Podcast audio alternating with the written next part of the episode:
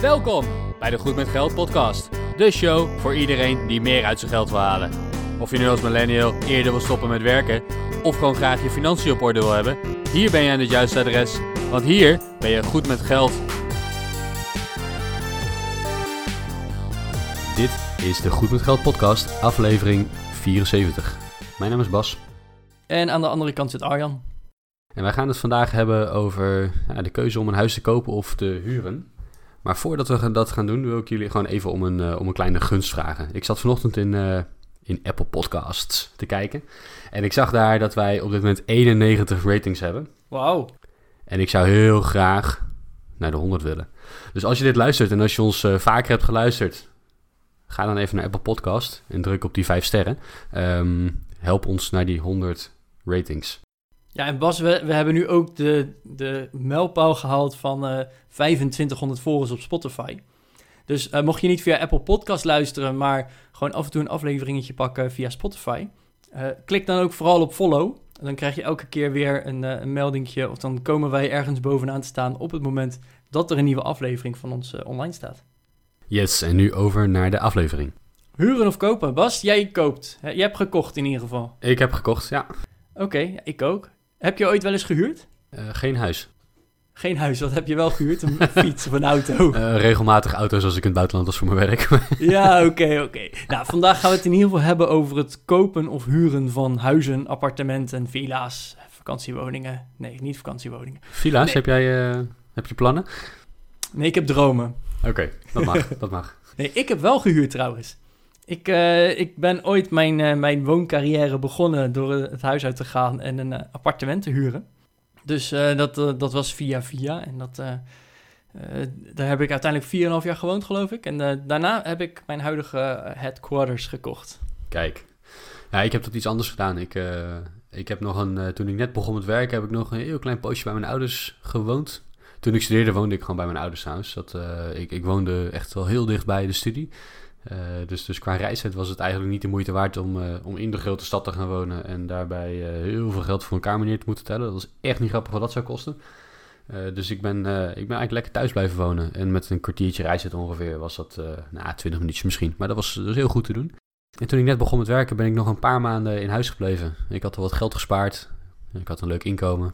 En toen kocht ik mijn huidige appartement. Dus dat is wel, ehm, ja, eigenlijk zonder dat ik ooit gehuurd heb. Ja, nou, ik, ik moet ook wel zeggen, bij mij was huren niet echt een, een keuze van ik ga dichterbij wonen. Ik, ik was er gewoon aan toe om mijn vleugels uit te spreiden, zoals dat zo mooi heet. Eh, om inderdaad gewoon lekker op mijzelf te gaan wonen. Ik had daarbij een, eh, een anti-kraakconstructie. Er was eh, een, een, een, familielid die in het buitenland zat. Die zei van ja, mijn appartement staat toch leeg. Als jij nou een beetje onkostenvergoeding betaalt, dan kan je bij mij daarin gaan wonen. Want verder, ja, anders staat het een beetje te verstoffen. Dus dat, dat was voor mij toen wel een hele goede deal. Maar goed, eh, er zijn nog heel veel meer soorten huren. Dus daar gaan we het vandaag gewoon eens over hebben. En ook gaan we het hebben over kopen. Want ja, kopen, het klinkt allemaal wel leuk. En als ik nu even ga kijken naar bijvoorbeeld de huurders die onder mij zitten in exact hetzelfde appartement, die betalen veel meer dan dat ik gewoon aan mijn vaste lasten van eh, huur en, eh, en VVE-bijdrage betaal. Maar dat, dat, dat klinkt dus als heel erg voordeel, maar er zitten ook echt wel wat nadelen aan kopen.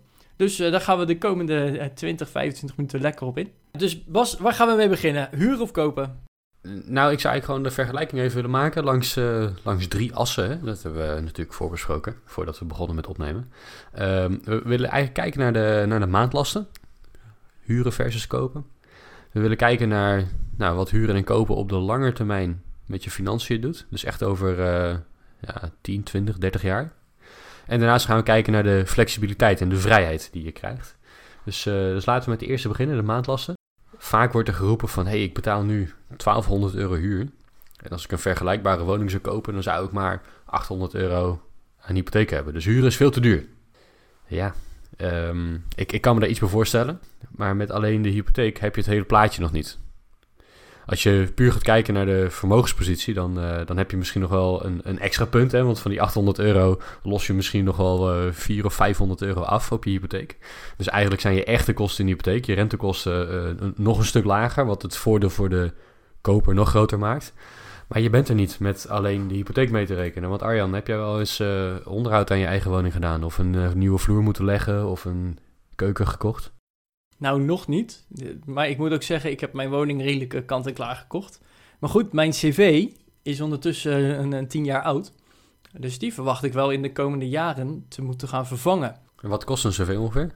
Nou, ik geloof dat ik wel 1000 of 1500 euro aan, uh, aan kosten dan kwijt ben. Maar bijvoorbeeld ook hè, dat, dat expansievat, dat rode ding, of tegenwoordig zijn ze ook wit, uh, om, om de druk te regelen op jouw leidingstelsel van de, het centrale verwarmingsnet. Uh, dat vervangen, ja, dat kwam afgelopen oktober even, even voorbij.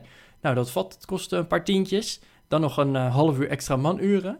Ik moet ondertussen ook nog het onderhoud van die cv betalen. Dus ik kon even 150 euro aftikken. Ja, en dat zijn allemaal kosten die je als koper van een woning hebt. Die je als huurder eigenlijk niet hebt. als huurder kan je zeggen, hey, huisbaas, er moet iets uh, vervangen worden. Ga het even regelen. En als je dan een beetje een goede huisbaas hebt, dan wordt het ook netjes geregeld. Als je een slechte hebt, dan uh, zit je misschien met achterstallig onderhoud. Maar in principe ben je als huurder natuurlijk niet uh, verantwoordelijk voor allerlei onderhoudsklussen aan de woning. Even om je een idee te geven, als je keuken 15 jaar meegaat en het kost 15.000 euro, dan kost dat dus 1000 euro per jaar. Ja, dat is bijna 100 euro per maand. Ja, dat is maar 80 euro in de maand. Iets meer.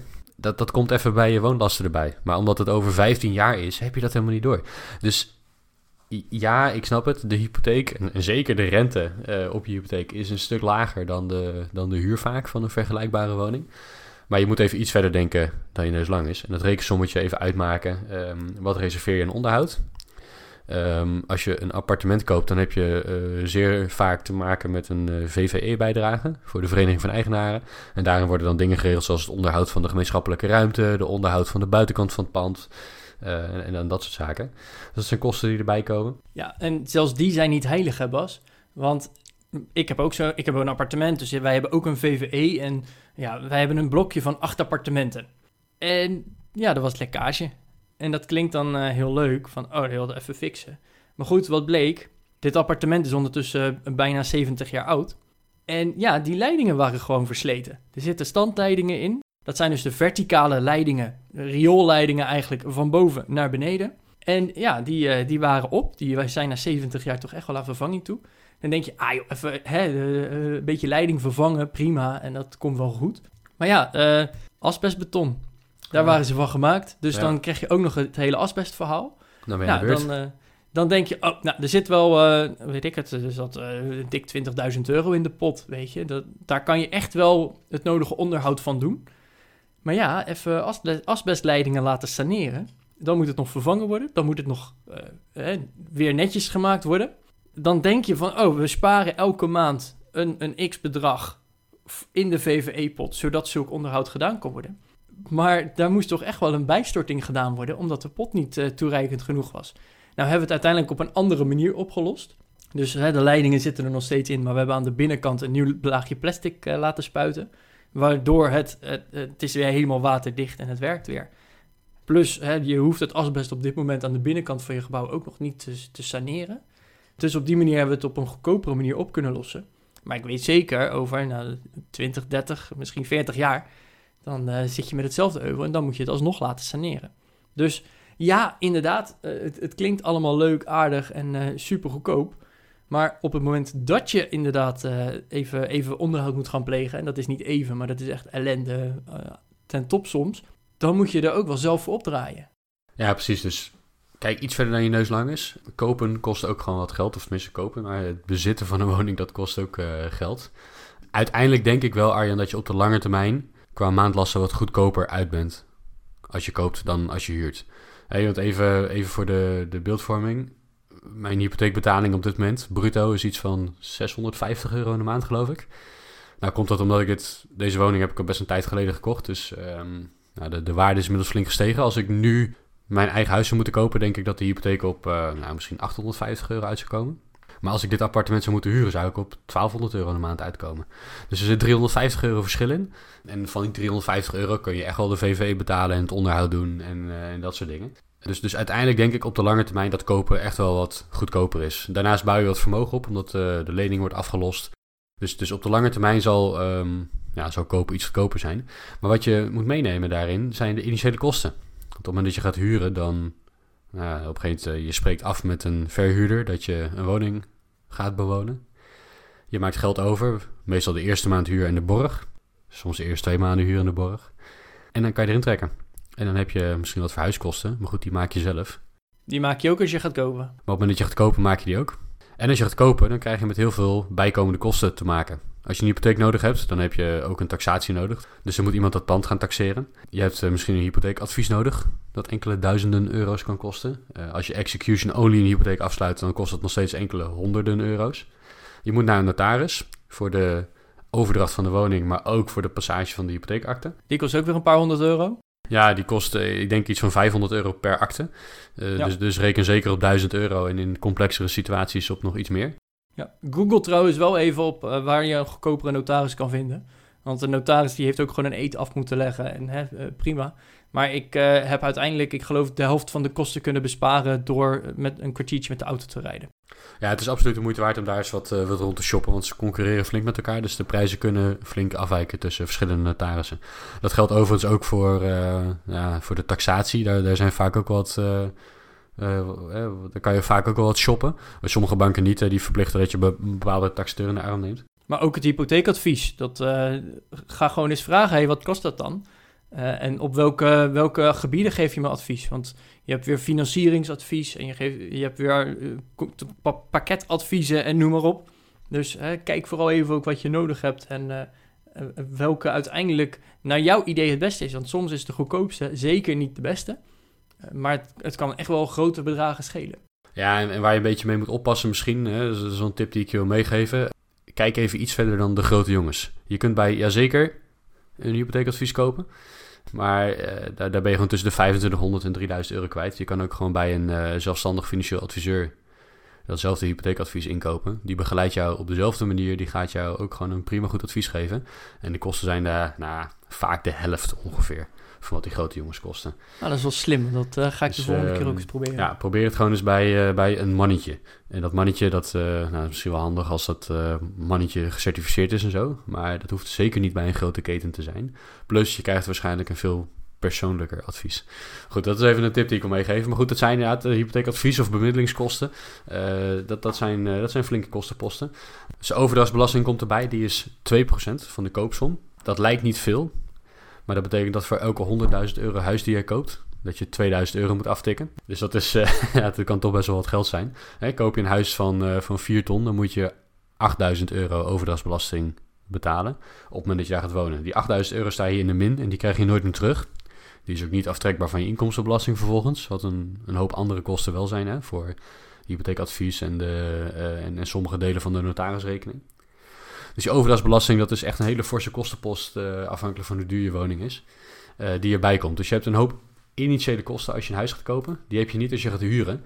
Dus, dus we hebben nu wel gezegd van ja, als je, als je gaat kopen, dan ben je op de lange termijn wat, uh, wat goedkoper uit. Dat komt omdat je maandlasten iets lager zijn. Die zijn waarschijnlijk niet de helft, maar die zijn wel iets lager. Um, maar je hebt best wel wat, ja, wat, wat voorloopkosten die je terug moet verdienen. En dat duurt gewoon lang. Zoals ze zeggen, je hebt gewoon een zak geld nodig. Je hebt een zak geld nodig om gewoon het te, te beginnen met überhaupt het kunnen kopen van dat huis. Um, bij huren, Bas, dat wil ik ook wel even, even noemen, heb je natuurlijk ook wel uh, weer factoren die de huur verlagen. En zeker op het moment dat jij wat minder verdient, uh, dan is er in Nederland een stelsel dat je inderdaad een, een toeslag kan krijgen, een subsidie op jouw huur. We hebben op dit moment even alle pagina's erbij opgezocht, want ja, wat dat betreft willen we ze wel gewoon goed noemen. Maar tot mijn schrik zijn de huren op dit moment, uh, of tenminste de huurtoeslagen, zijn variabel geworden.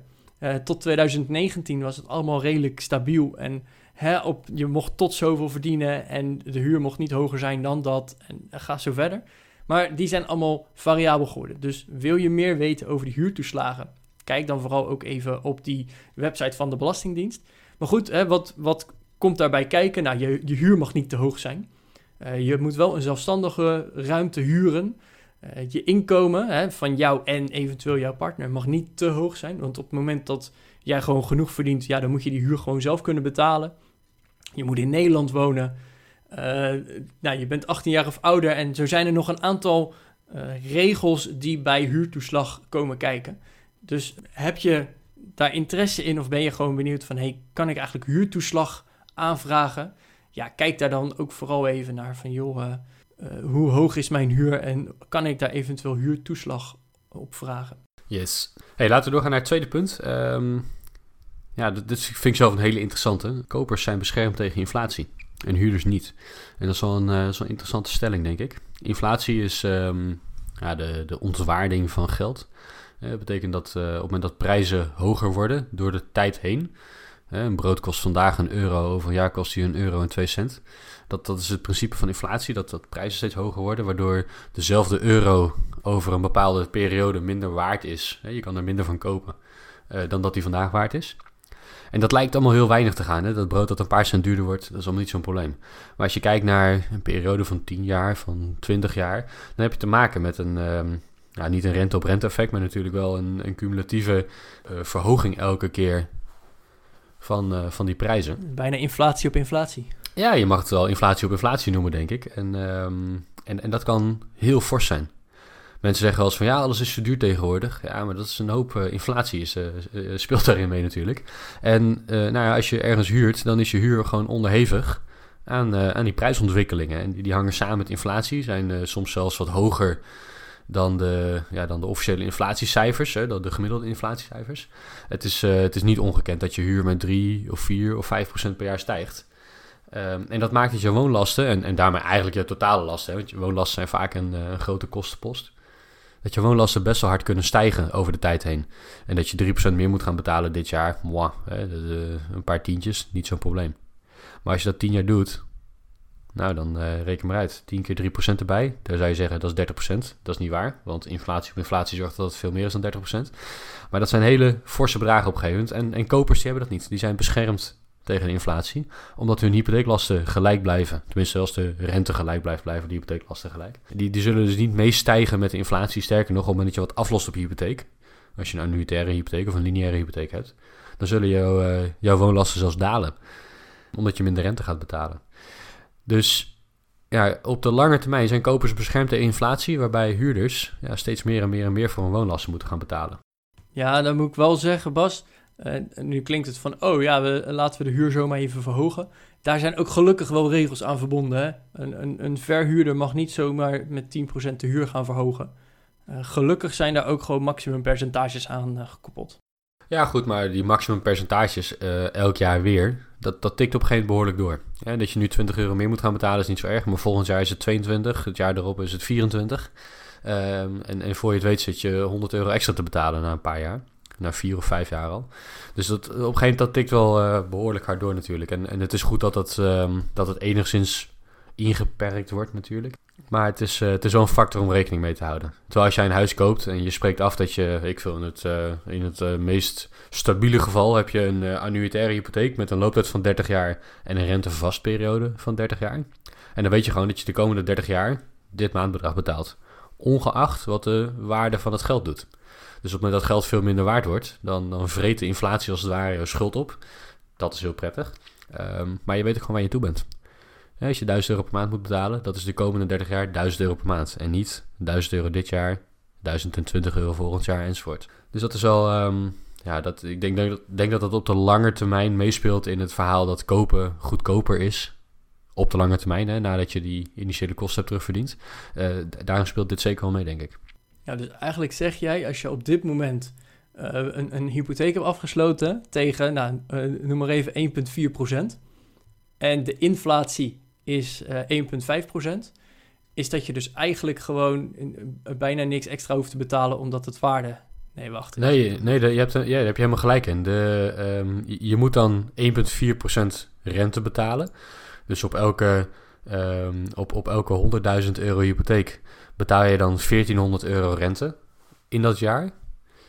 Alleen als de inflatie 1,5% is, dan wordt jouw hypotheeklening 1,5% of 1500 euro minder waard in dat jaar. Dus ja, je maakt 1400 euro over naar de bank in, in de vorm van rente. Maar omdat geld minder waard wordt, is die, is die, lening van een, die lening van een ton, die is nog steeds natuurlijk de waarde, de, de, de, de nominale waarde is natuurlijk nog steeds 100.000 euro.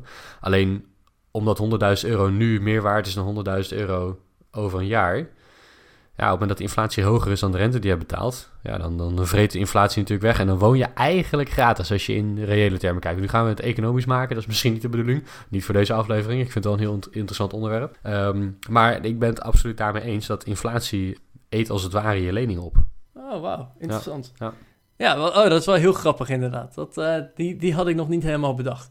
En het leukste zou natuurlijk zijn als je negatieve rente hebt. Uh, maar goed, dat, uh, dat zijn andere onderwerpen. Laten we doorgaan naar puntje 3, Bas. Ja, kijk, we hebben het natuurlijk gehad over dat, uh, dat kopen allemaal zo super, super goed is. Maar kopen is niet alles. Want huurders zijn namelijk veel flexibeler. Vaak kan je gewoon verhuizen. Dus vaak heb je het eerste jaar een vast contract. Moet je een jaartje blijven. Heb je afgesproken met de verhuurder. En daarna kan je maandelijks opzeggen. Net als dat je dat met veel andere abonnementen kunt doen. Een koper die wil gaan verhuizen, moet zijn huis verkopen. Nou is dat de afgelopen jaren uh, redelijk makkelijk geweest op de meeste plekken in Nederland. Ontzettend goede verkopersmarkt natuurlijk. Veel vraag naar woningen, dus woningen werden snel verkocht. Maar dat is niet altijd zo geweest. Stel dat jij in de coronatijd wil verhuizen. En uh, het is heel moeilijk om bezichtigingen te doen. open huis, dat gaat niet zomaar. Dan kan het wel eens heel lang duren voordat je huis verkocht wordt. Of als het slecht gaat met de economie en mensen gewoon niet zo snel verhuizen, dan kan het wel eens maanden duren voordat je huis verkocht is. Ik weet dat toen ik mijn appartement kocht, toen stond het al zes maanden te koop. Ja, de mijne ook. Ik heb het net voor, de, voor het einde van die huizencrisis kunnen kopen. Het stond al zes maanden te koop en daarvoor heb ik ook huizen gezien die gewoon al acht, tien, twaalf maanden te koop stonden. En dan, dan zit je dus wel met zo'n huis in je maag. En, en shit, ik moet er niet aan denken. Want uiteindelijk, hè, je hebt waarschijnlijk al iets nieuws gekocht. Hè, eh, je wil verhuizen, dus eh, je gaat op zoek naar een nieuw huis. Maar dan heb je dus twee huizen. Dubbele lasten. En je kan niet zomaar even zeggen van... Ah joh, hè, ik, ik doe er even vanaf. Nee, dat kan niet. Gewoon, je, of je moet gigantisch in de prijs gaan zakken... en je maakt dus daar verlies op. En dat kan, die verliezen, dat, dat verdien je gewoon nooit meer terug. Dat zijn echt gigantische verliezen die je dan kan maken. Maar dan heb je ook nog eens gewoon die dubbele lasten die elke maand er zijn. Hè, want ja, natuurlijk, die, die hypotheekkosten in totaal zijn misschien wel wat goedkoper dan zo'n huur, uh, huurovereenkomst. Maar ja, stel je voor dat je er twee hebt. En wat als je ze niet meer kan betalen? Dan wordt zo'n huis op de, op de veiling verkocht. Nou, dan, dan vang je er maar een schijntje voor. En dan zit je nog met een restschuld van hier tot Tokio. want dat zit er ook nog eens aan, als risico aan vast. Waardedaling. Wat als jouw huis opeens heel veel minder waard wordt? Heb je daar wel eens over nagedacht, Bas? Ja, daar heb ik zeker over nagedacht. Kijk, op de, op de lange termijn stijgen woningprijzen. En dan hebben we het echt over de lange termijn. En, en de woningen hebben de tendens om, om iets harder dan de inflatie eh, te stijgen. Maar het, het, zou natuurlijk kunnen dat op elk gegeven moment tussen de koop en de verkoop van jouw woning, dat daar een daling heeft plaatsgevonden. Dus, dus daar kan je verlies op maken. Uh, ik ben niet van plan om deze woning ooit te verkopen. Ik ben van plan om te verhuren als ik ga verhuizen. Dus voor mij is dat uh, niet zo'n heel groot probleem. Maar het is inderdaad uh, zeker mogelijk dat je inderdaad op de lange termijn toch wat geld verliest als je koopt. En dat heb je niet als je huurt. Maar even terug naar de, naar de flexibiliteit. Als jij wil verkopen, ja, dan moet je wel een koper vinden. En dat is, is een tijdje geleden heel makkelijk geweest. Dat is iets langer geleden heel moeilijk geweest. Terwijl als je huurder bent en je zit al langer dan een jaar in je huurwoning en je hebt een maandelijks opzegbaar contract, dan bel je de huisbaas op en dan zeg je, beste huisbaas, van de volgende maand maak ik even de huur niet meer naar je over. Oh ja, en ik ben er ook niet meer. Doei. Ja, ik lever de sleutels in, doei. Ja, en uh, ja, dan ben je weg, dan ben je vrij. En vrijheid is wel heel fijn. En financiële vrijheid, daar hebben we het natuurlijk veel over. En, en dit hoort daar wel een beetje bij. Dus we hebben natuurlijk begin van deze aflevering, de eerste 20 minuten, enorm zitten, ja, het, het, het kopen van een huis enorm bejubeld. Maar huur heeft ook wel wat. Als je niet zeker weet hoe lang je ergens blijft wonen. Als je denkt van nou twee of drie jaar in een bepaalde stad. En dan, uh, dan ga ik misschien wel voor mijn werk ergens anders heen. Of om wat voor reden dan ook. Ja, dan is huren echt niet zo'n slecht idee. Je hebt niet de initiële kosten. En je bent flexibel. Je kunt gaan wanneer je wil. Dat is toch wel heel prettig. Ja, dus kopen of huren. Ik, ik denk niet dat er een heilige graal is. En ik denk niet dat er een beste oplossing is. Het ligt ook vooral een beetje aan je situatie. Want als jij zegt van, nou, hè, dit jaar woon ik hier. Uh, ik heb nu een baan gevonden aan de andere kant van het land. Ik ga daar een, een, een appartementje huren. En als ik over een jaar het nog steeds leuk vind, dan ga ik wel eens kijken naar kopen. Dan, dan hou je gewoon die flexibiliteit. Voor hetzelfde geld vind je die hele baan niet leuk. En zit je straks met een, een, uh, een koophuis aan de andere kant van het land in je maag. Ja, dat, dat zijn echt van die dingen waar je gewoon goed over na moet denken. Je goed over moet laten adviseren. Wat zouden anderen doen? Want er zit zoveel meer aan vast dan alleen even de, de, de hypotheekkosten en misschien VVE-kosten. Er komt heel veel meer bij kijken. Waarom heb jij destijds gekocht en niet gehuurd? Nou, eh, bij mij was dat ook vooral omdat ik... Ja, mijn, mijn salaris was dusdanig hoog dat huren voor mij eh, in de, hè, de sociale sector... daar kwam ik sowieso niet voor in aanmerking. Daar verdiende ik te veel voor.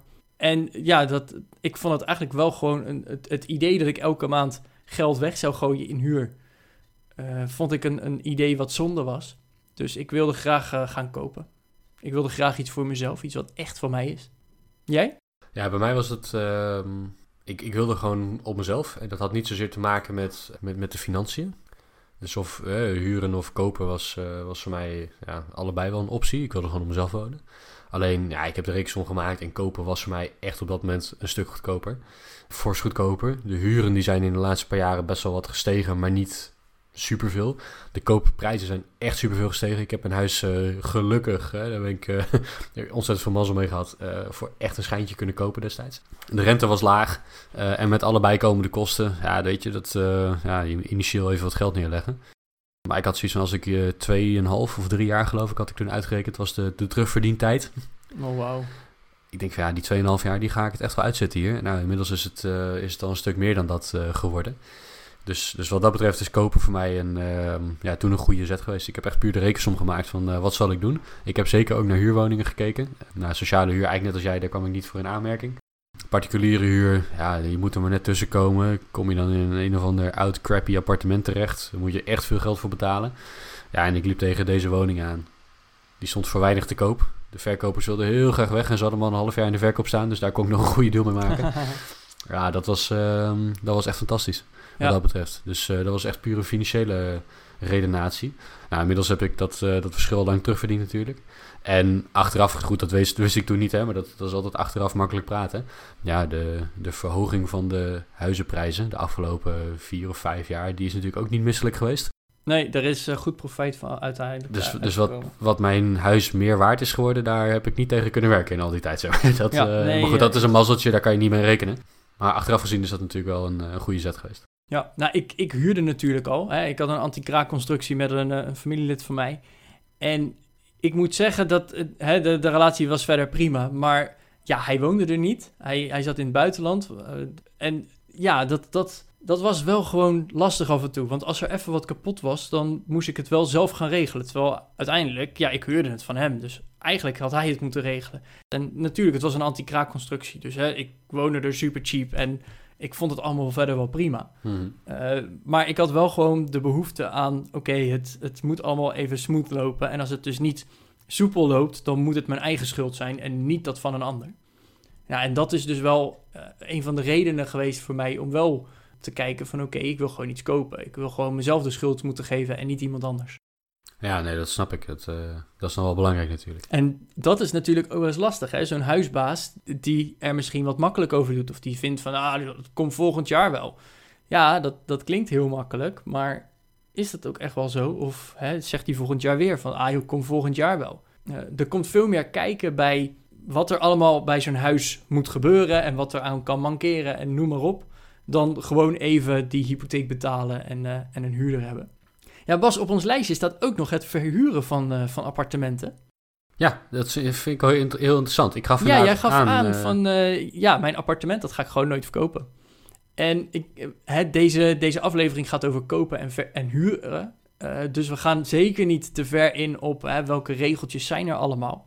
Maar wees je er wel van bewust van, oké, okay, als ik het ga verhuren, wat er dan wel allemaal bij komt. Hè, dan is het ook fijn als je een eigen huis hebt, dat je een beetje weet uh, wat er allemaal aan kan moeten gebeuren.